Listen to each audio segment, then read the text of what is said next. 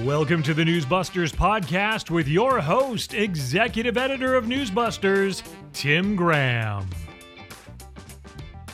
Hello and welcome to the new week, where the big scoop was President Biden making a secret trip to Ukraine. MSNBC described this on screen as historic. Well, not just on screen. I think they used the word about seven times an hour. But how on earth do they know this is history in the making? The obvious joke is this is, you know, this would be historic if it was the first trip to Ukraine by a non binary president of color. Notice that we define history a lot now as first things done by marginalized people. Look, Russia's invasion of Ukraine is historic, but we don't know which thing Biden does is going to make history. This is just one of my pet peeves this overuse of the H word. It's a premature ejaculation of positivity. The obvious theme on conservative Twitter was wow, unbelievable. Biden can't visit the Ohio toxic fiasco, but he can fly to Kiev. Maybe there's some truly important reason to visit Volodymyr Zelensky right now on this exact date. It's always a security risk to travel into a war zone. But we just know that when President Trump or President George W. Bush showed up in a war zone, like to greet American soldiers, MSNBC and the rest of the liberal outlets went looking for negative angles about the trip. Then we saw Tom Elliott put out this clip of Douglas Brinkley, extremely significant Zelensky has been called the Churchill of our generation, and Biden going there today, it's going to be a moment for the history books. It's like JFK went to Berlin in 1961. Biden did something really heroic. All he has to do is show up, and he's a hero. This is not the way Republican presidents are greeted when they travel abroad. All right, so let's Focus on the big gossip item now. Are we on the Don Lemon firing watch? He did not report for duty on Monday's edition of CNN This Morning. They just said Don is off today. Well, Don is off every day, but sometimes he's on the set. Uh, the New York Post reports embattled CNN anchor Don Lemon won't appear on the network's morning show Monday for the second for the second consecutive day, as the fallout from his sexist remarks controversy swirls at the cable network. Lemon was scheduled to be back in the anchor chair, but opted to take off the President's Day holiday, according to network spokesperson Matt Dornic. I thought he was coming back tomorrow, but he is taking the holiday, Dornic said in an email. Lemon's absence on Monday was first reported by the Daily Beast, who cited network sources that claim his position was being discussed at the highest levels of the company among top men and women. There are ongoing conversations about Don's future, one source told them. He is a constant distraction. Well, that's true. It just seems to me Don Lemon doesn't play well with others. He's used to having a show by himself. And I'm sure what they're talking about is can he learn to play with others in his 50s? Can he learn to be kinder to the women he works with? Did they put this show together too quickly before they discovered that Don Lemon didn't want to do a morning show with other people? Well, we all know this. CNN this morning's ratings are terrible. They're just awful. Uh, now, this is a common problem for them, but here we go again. Uh, over on Fox News Media Buzz, Ben Domenech sounded like our Brent Bozell. He said, This is yet another in a long series of idiotic, sexist comments that he has made repeatedly on that network. The only reason that I think he continues to get away with them is so few people are watching. So few people to be outraged. Uh, but uh, suggested this would probably happen again because there's a line of these comments, so it'll probably happen again. It's sort of like expecting The View to sound stupid again. Yeah, speaking of Don Lemon saying Nikki Haley has passed her prime, Nick Fondacaro tweeted that Whoopi Goldberg was doing the Don Lemon thing, claiming that Nikki's not a new generation. She's 51. She may be younger than the average, but she's just too Republican. It's time for a new generation of leadership. You're not a new generation. You're 51. What are you talking about? Compared to DC, though, compared to DC, that's a new generation. Well, but Congress it's is but it's not a new generation. She may be she may be younger than most of those people, but her her rhetoric is the same. Now, this you're not a new generation, you're 51 is a weird tack. Because the youngster there is Alyssa Farah. She's 33. Ana Navarro is 51, just like Nikki Haley. Everyone else is way past the Nikki Haley prime. Sunny Hostin is 54. Whoopi Screaming Goldberg is 67. And Joy Behar is 80. She's Biden's age. None of these people are going to get dragged off the set of ABC under a 25th Amendment scenario because there is no such scenario for this wackadoo show. Speaking of Nikki Haley, on Sunday, Inside Politics host Abby Phillip made this bizarre claim. Audie Cornish was laying out the approach of Nikki Haley and other Republicans on race. They're going to basically try to say America is not hopelessly, systematically racist, which makes all the liberals unhappy. But they don't like the idea that somehow there's a middle ground on race where we can acknowledge past racism and say today it's not so bad. They don't like people going to the voters with that. So this is what we got from Abby Phillip. I have to say, I mean, before you jump in, Jeremy, it's a little disheartening to also see that happening. I mean, I think it's fine to to do all of that, but to not address uh, the real. I mean, there there are some real, you know, nasty elements of the Republican Party, white supremacists and others who want to align themselves with that party, and nobody is really condemning those people. It is simply a pants on fire lie to say nobody's really condemning the white supremacists. And it's one of those things that isn't really necessary? It's like saying not enough Democrats are attacking the anti Semites. Well, they can't do that maybe because it'd make Ilhan Omar look bad. But I mean, this is one of those things where you know you have a liberal media when they're constantly saying the Republicans have to denounce people who support them. Now, you can get support in an election from all kinds of disreputable people. Both parties do it. Convicted criminals get out, they get the right to vote back. People run around saying the murderers all voted for the Democrats. I mean, if you have the right to vote, you have a right to vote for who you want. But it, it's just funny that they would try to say if you get a vote from a white supremacist, it means you haven't denounced a white supremacist. Or if you, you know, if you get the vote of a white supremacist, then obviously you are a racist somehow, or you please a racist. This is just the way that they play because they're still angry about Donald Trump being elected in 2016. NBCNews.com had a nasty article about Nikki Haley, very one sided, with a screenshot of the uh, headline. Gay contrarian journalist Josh Barro tweeted this So many media outlets have this strategy for reporting on Asian and Hispanic communities. They talk to progressive activists and treat their comments as being representative of the whole community. This is true. I just wonder if Josh Barro would agree this is also their strategy with the LGBTQ community. The progressives represent everyone.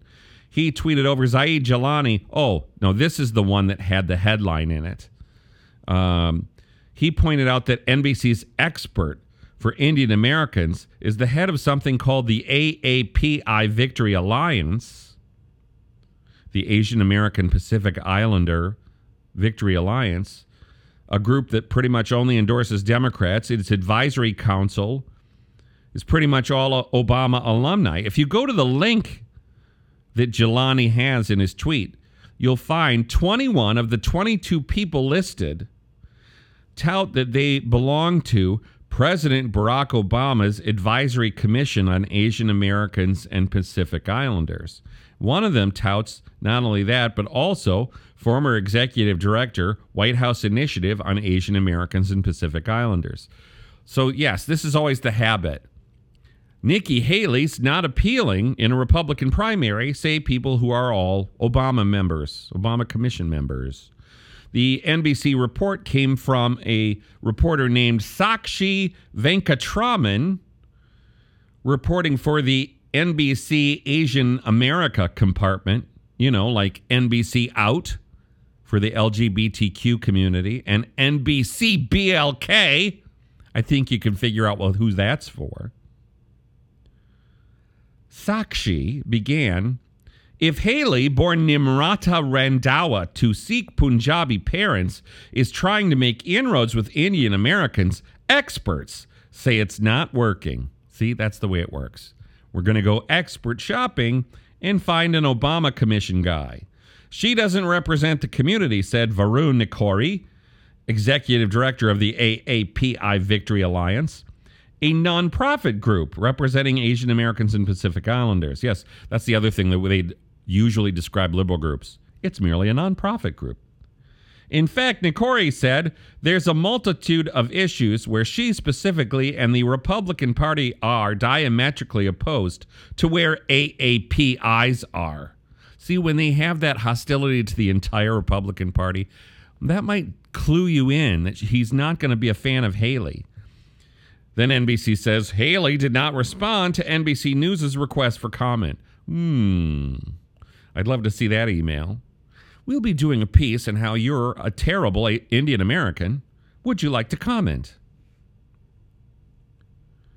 It continued Some South Asians say Haley's on and off acknowledgement of her ethnic background is a routine with they're familiar with. Nikore, who has followed Haley's career since the beginning, says her use of her racial identity often goes hand in hand with perpetuating the model minority myth, taking anti immigration stances, and opposing comprehensive education about race in the U.S. All right, anybody want to decode that? Yes, the model minority myth. This is the Asian Americans get awfully upset. We're not a model minority. We're a bunch of radical punkers, apparently. If you're not a model minority, how come they're trying to keep you out of Ivy League schools? Too many Asians. Then over to NPR, Clay Waters reports for us. Morning anchor Leila Fadel offered this pundit on Haley. Our colleague A. Martinez asked conservative commentator Tara Setmayer about how Haley's bid fits into GOP efforts to present a more inclusive face. This is one of those really annoying tendencies. You take somebody who's an advisor to the Lincoln Project, who's all over MSNBC, denouncing the Republicans, and you call them a quote unquote conservative commentator. Obviously, when NPR identifies someone as a conservative commentator, it probably means they're not because NPR listeners don't want to hear any conservatives. Tara Setmayer, of course, said, To see Nikki Haley reemerge now as a presidential candidate feels a little hollow to me as far as the Republicans' efforts to continue diversifying, given the positions that she took and was accepted of working under the Donald Trump administration. So, obviously, as a minority, if you join the Trump administration, you're a self loathing minority, apparently. I personally would not have taken a job in the Trump administration because of who Trump is, not because he's somehow a racist. Just generally, if you want to not have to defend constant dishonesty and and uh, casual relationship with the truth, eh, Anyway, she uh, Tara Setmayer added she's like a Bush era Republican in a Trump era Republican Party. So instead of a uh, if you were actually a Republican who wanted to restore the Republicans, you'd say, well, perhaps the Bush era Republicans are a cure to the Trump era Republicans. But what they're truly trying to say is we want the Republican Party to be crushed. Therefore, any Republican is an unacceptable Republican. Basically, to be an acceptable Republican, you have to be somebody like Larry Hogan, who gave the Democrats pretty much everything they wanted in Maryland. Then online at NPR, as Clay notes, Daniel Kurtzleben wrote that Haley's the first woman of color to be a major candidate for the Republican nomination, and she acknowledges her difference. And then immediately blasts Democrats as racially divisive. Referencing the 1619 Project and progressive lawmaker Alexandria Ocasio Cortez. Yes, this is her talking about uh, Haley's announcement video. But simply casting Democrats as the enemy won't unify all Republicans, particularly those who are disgusted with what the GOP has become. A word for NPR. If you're disgusted at what the GOP has become, aren't you probably a Biden voter at this point? Obviously, there are some people who refuse to vote for Trump or Trump endorsed candidates, but maybe they're still Republicans. I think if you're disgusted with the GOP like Tara Setmayer is, you're not voting for any of the Republicans for president. You're going to vote for Biden again. The NPR report continued on the disgusted with Republicans beat. Teresa Cosby at Furman University points out Haley is often mistaken for a moderate, but right now, being more extreme may appeal more to primary voters in a swath of red states, including South Carolina. Yes, there you get your liberal professor who talks about somehow Haley shouldn't be seen as a moderate, she's an extremist. Yes, if you oppose critical race theory and uh, trans surgeries on children, you may be an extremist. Like, you know, Ron DeSantis. How dare he? Then on the Haley beat, this was really something. MSNBC host Mehdi Hasan, with the snobbish British accent, Sounds like the brown John Oliver. Brought on Wajahat Ali, New York Times contributor. Ali was saying that uh, Haley uses her brown skin as a weapon against poor black folks and poor brown black folks. I'm confused. She uses her brown skin to launder white supremacist talking points.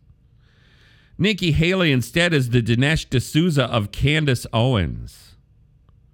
Yeah, somebody's talking like they're tweeting on television. Yes, but what basically what Wajahat Ali and Mehdi Hasan are trying to say is true brown people are leftists. If you're not a leftist, you're white or you're trying really hard to be white. Yes, Ali also called Haley an alpha Karen with brown skin. And for white supremacists and racists, she's the perfect Manchurian candidate. Okay. So she's somehow like brainwashed?